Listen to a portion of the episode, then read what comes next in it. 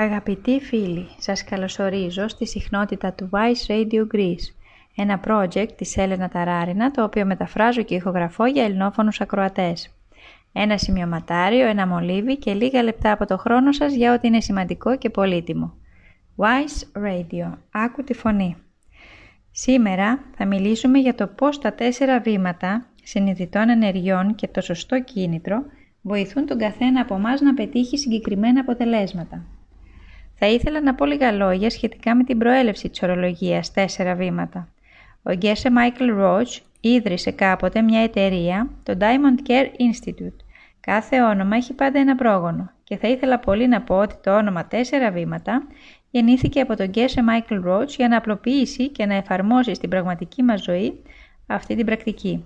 Όταν οι άνθρωποι φτάνουν σε ένα ορισμένο επίπεδο κατανόησης και βλέπουν ότι η πρακτική λειτουργεί, αρχίζουν να ρωτούν «Τι θέλω να έχω σε αυτή τη ζωή, ένα σταθερό αποτέλεσμα ή κάτι άλλο» και θα μιλήσουμε σήμερα αν υπάρχει έννοια σταθερό, αξιόπιστο αποτέλεσμα ή θέλω να έχω μία εις βάθος μελέτη, μια κατανόηση της αιτίας αυτού του αποτελέσματος; Υπάρχει σωστός αλγόριθμος που λειτουργεί πάντα, κάθε φορά.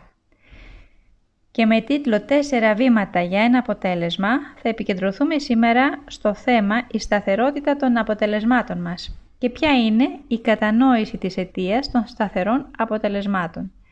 Όταν μιλάμε για ένα σταθερό αποτέλεσμα, στρεφόμαστε πάντα στο φυσικό αντικείμενο. Υπάρχει το έδαφος, το πάτωμα στο οποίο στέκεται το αντικείμενο και πιστεύουμε ότι αυτό το αντικείμενο είναι πάντα σταθερό. Με όποιον τρόπο και να το κοιτάξω, ακόμα και αν του γυρίσω την πλάτη μου, το αντικείμενο θα μείνει εκεί. Έχουμε μια σταθερή καταναγκαστική αντίληψη να κοιτάμε τα αντικείμενα, τους ανθρώπους, τις δράσεις, τις αισθήσεις και να προσπαθούμε να αναγκάσουμε τους εαυτούς μας να είναι όλη την ώρα στην κατανόηση ότι παραμένουν σταθερά, συνεπή και μετάβλητα. Έχουμε συνηθίσει να σκεφτόμαστε ότι τα πράγματα είναι σταθερά.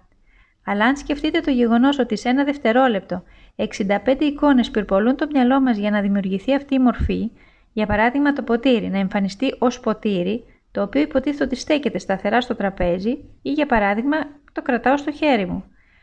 Είναι εποφελές, για άλλη μια φορά, είναι εποφελές να βλέπουμε με τη διαστρεβλωμένη συνείδησή μας ότι είναι σταθερό και ακόμα πιο επεφελές είναι να βλέπουμε τα αντικείμενα τόσο σταθερά όσο θέλουμε. Και τώρα θα προσπαθήσουμε να βάλουμε μια σφίνα στο τιμόνι της σκέψης μας, επειδή θέλουμε να σταματήσουμε αυτή τη μορφή σκέψεων στο μυαλό μας. Δεν υπάρχει τίποτα που να μπορεί να διατηρηθεί περισσότερο από μια στιγμή σταθερό. Διότι μόλις ανοίξει ένας άλλος αριθμός σπόρων το αμέσως επόμενο δευτερόλεπτο, αυτό το αντικείμενο πάβει να είναι σταθερό, με τον τρόπο που θέλουμε να το αντιλαμβανόμαστε. Υπάρχουν χιλιάδες παραδείγματα. Βλέπεις τη δουλειά σου. Τώρα σου φαίνεται αξιόπιστη, σταθερή. Μετά από ένα δευτερόλεπτο η κατάσταση αλλάζει και μπορείτε ήδη να τη δείτε με πολύ διαφορετικό τρόπο. Κοιτάς το παιδί σου και χαμογελάς και ξαφνικά κάνει κάτι ή λέει κάτι και η αντίληψή σου γι' αυτόν αλλάζει εντελώς. Και αυτήν ακριβώς τη στιγμή, σε αυτό το χρονικό διάστημα, αρχίζει να στιγματίζεται ένα είδος κόμπου. Εμείς αφενός είμαστε προσκολλημένοι στην ψευδή σκέψη και το αποτέλεσμα και από την άλλη πλευρά θέλουμε να σπάσουμε αυτόν τον κόμπο. Ω εκ τούτου είναι πολύ σημαντικό να αναρωτιέστε καθημερινά με ποιο κίνητρο στη ζωή μας πρέπει να αγωνιστούμε για ένα σταθερό αποτέλεσμα; Για ποιο λόγο χρειαζόμαστε αυτή τη σταθερότητα; Ποιο είναι το κίνητρό μου για την επίτευξη οποιοδήποτε αποτελέσματος σε αυτή τη ζωή; Πρώτον, δεν έχει σημασία με ποιο τρόπο θα αποκτήσω κάτι, όταν όμως το έχω στην κατοχή μου αυτό θα παραμείνει για πάντα στη ζωή μου.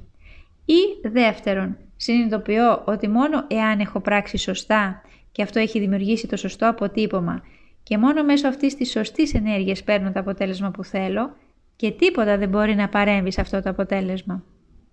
Ας δούμε ένα παράδειγμα του τρόπου λειτουργίας των τεσσάρων βημάτων. Πρόκειται για μια τεχνική που μας επιτρέπει να δημιουργούμε στη ζωή μας την πραγματικότητα που θέλουμε. Δεν θα πάμε μακριά. Ας πούμε ότι σήμερα στην πραγματικότητά μας χρειάζεστε ακουστικά, που θα σας επιτρέπουν να ακούτε οπουδήποτε, οποτεδήποτε ποιοτικά προϊόντα ήχου και το χρειάζεστε επειδή έχετε ένα πολύ μεγάλο στόχο. Για παράδειγμα, θέλετε να ολοκληρώσετε φέτος μαθήματα που είναι σημαντικά για σας και έτσι θέλετε να χρησιμοποιήσετε όλο τον ελεύθερο χρόνο που έχετε. Ο στόχος είναι σαφής.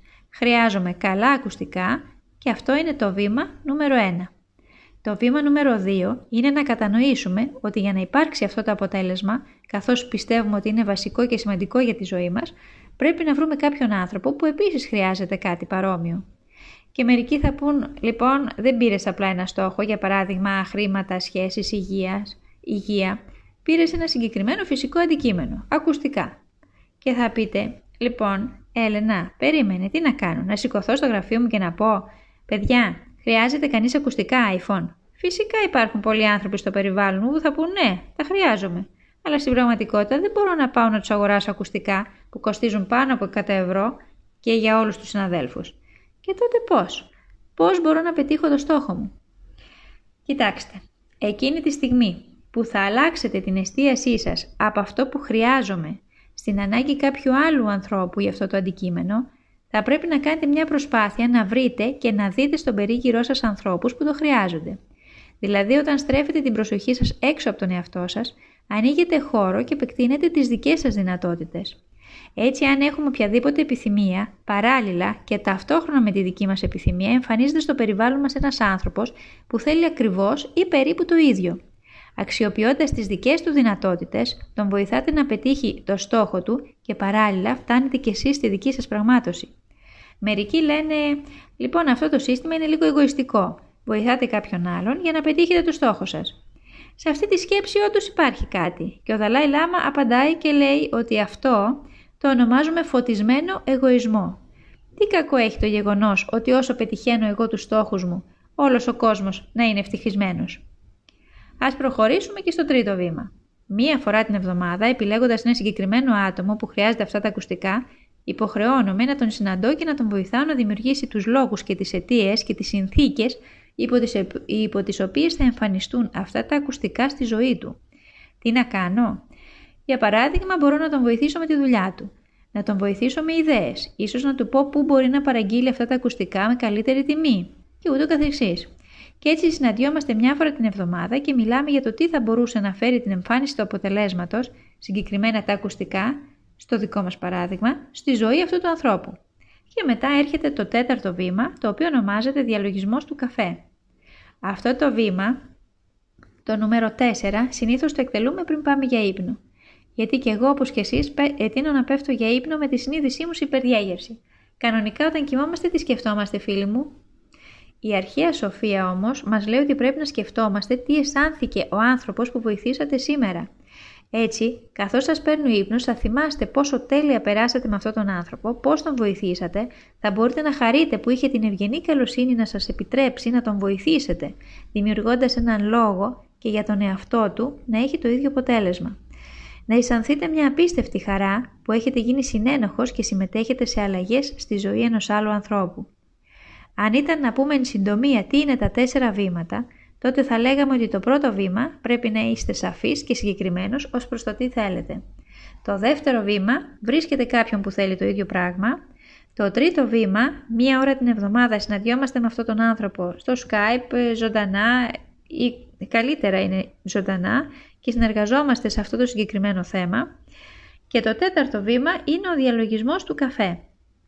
Εάν θελήσετε να εκτελήσετε μόνο τεχνικά αυτά τα βήματα, χωρίς να επενδύσετε σε αυτά υψηλότερα κίνητρα, θα μπορείτε να έχετε κάποιο αποτέλεσμα; Η απάντηση είναι ναι, θα έχετε. Αλλά το αποτέλεσμα θα είναι αντάξιο με τα κίνητρά σας. Πενιχρό. Θα πάρετε τα ακουστικά. Φυσικά δεν θα είναι άπλο όπως θα θέλατε και ναι θα λειτουργούν, αλλά όχι όπως θα έπρεπε και μπορεί να σπάσουν τη στιγμή που είναι πολύ σημαντικό για σας να ακούσετε κάτι ή να χαθούν Κάτι οπωσδήποτε θα στραβώσει στα σίγουρα. Γιατί; Γιατί όταν θέλατε να τα αποκτήσετε, ήσασταν εγωιστής, συντονισμένος στο να αποκτήσετε για τον εαυτό σας και μόνο. Τώρα ας συνοψίσουμε. Από πού ξεκινήσαμε; Ξεκινήσαμε ρωτώντας αν μπορούν τα αποτελέσματα στη ζωή σας να είναι σταθερά και τι πρέπει να κάνουμε για να παίρνουμε ακριβώς αυτό που θέλουμε. Αυτό που θέλουμε. Και τώρα, έχοντας περάσει από τη λογική αλυσίδα, συνειδητοποιούμε ότι το αποτέλεσμα μπορεί να είναι μια σταθερή κατάσταση στη ζωή μας, όσο εμείς δημιουργούμε τους λόγους για να παραμένει αυτό το αποτέλεσμα στη ζωή μας. Μείνετε συντονισμένοι στο Wise Radio Grace, η μεταγλώτηση και μετάδοση στα ελληνικά από τα κείμενα της Έλληνας Ταράρινα έγινε από την Διάννα Καζιρίδου. Wise Radio. Άκου τη φωνή.